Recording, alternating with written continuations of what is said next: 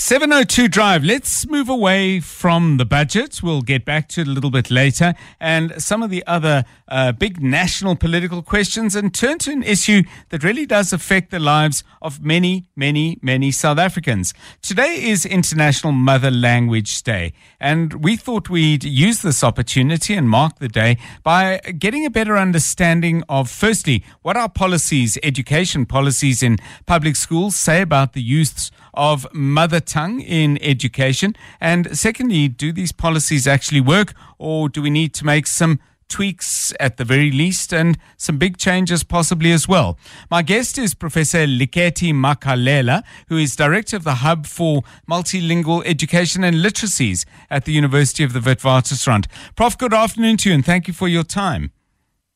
Uh, good afternoon and good afternoon to our listeners. Just, just to set us up, if you will, Prof, what, what do our rules and laws say in education so far? Can do schools have some discretion as to how long they continue with uh, mother tongue education, or is it set down strictly?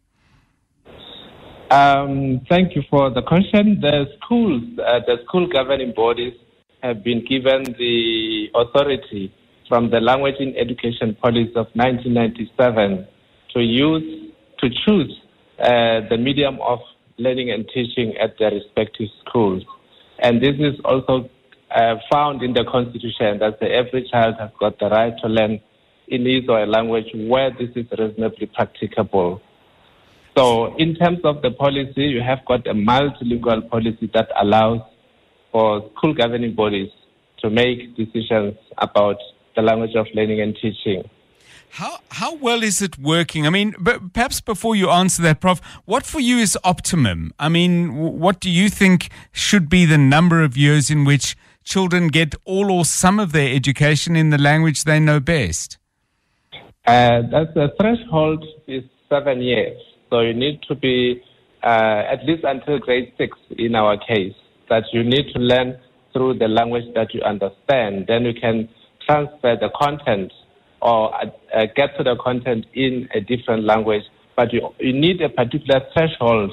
For example, in English, if English is not your mother tongue. So you need about six years uh, to become a mother tongue speaker of a language to be fully, fully proficient. Therefore, so the transition that we have in grade four is premature, it's illogical, and it doesn't make any educational sense or any sense whatsoever.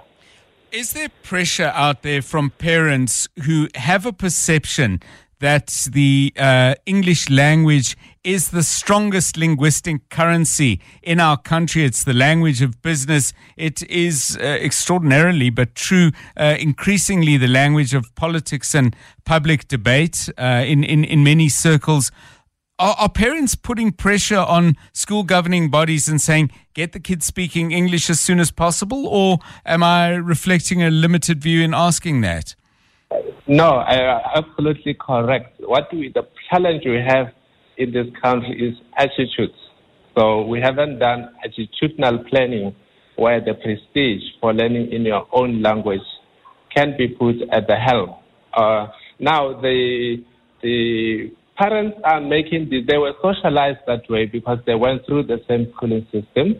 They believe that the only way that their children can be educated is through the English language, but that is not based on facts. It is a myth that had been uh, ingrained in people's minds for quite a long period of time. English is a language of international communication, and there's no doubt about that. They can learn English and become great international, you know, citizens.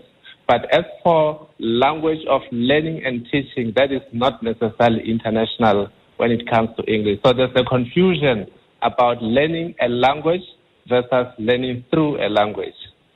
Boy. So many parents think that learning a language necessarily means uh, learning through a language leads to you having better acquisition of that language and maybe better understanding of the content. But the whole world is working in completely different directions. So we are not benchmarking what the parents are saying with good practices elsewhere.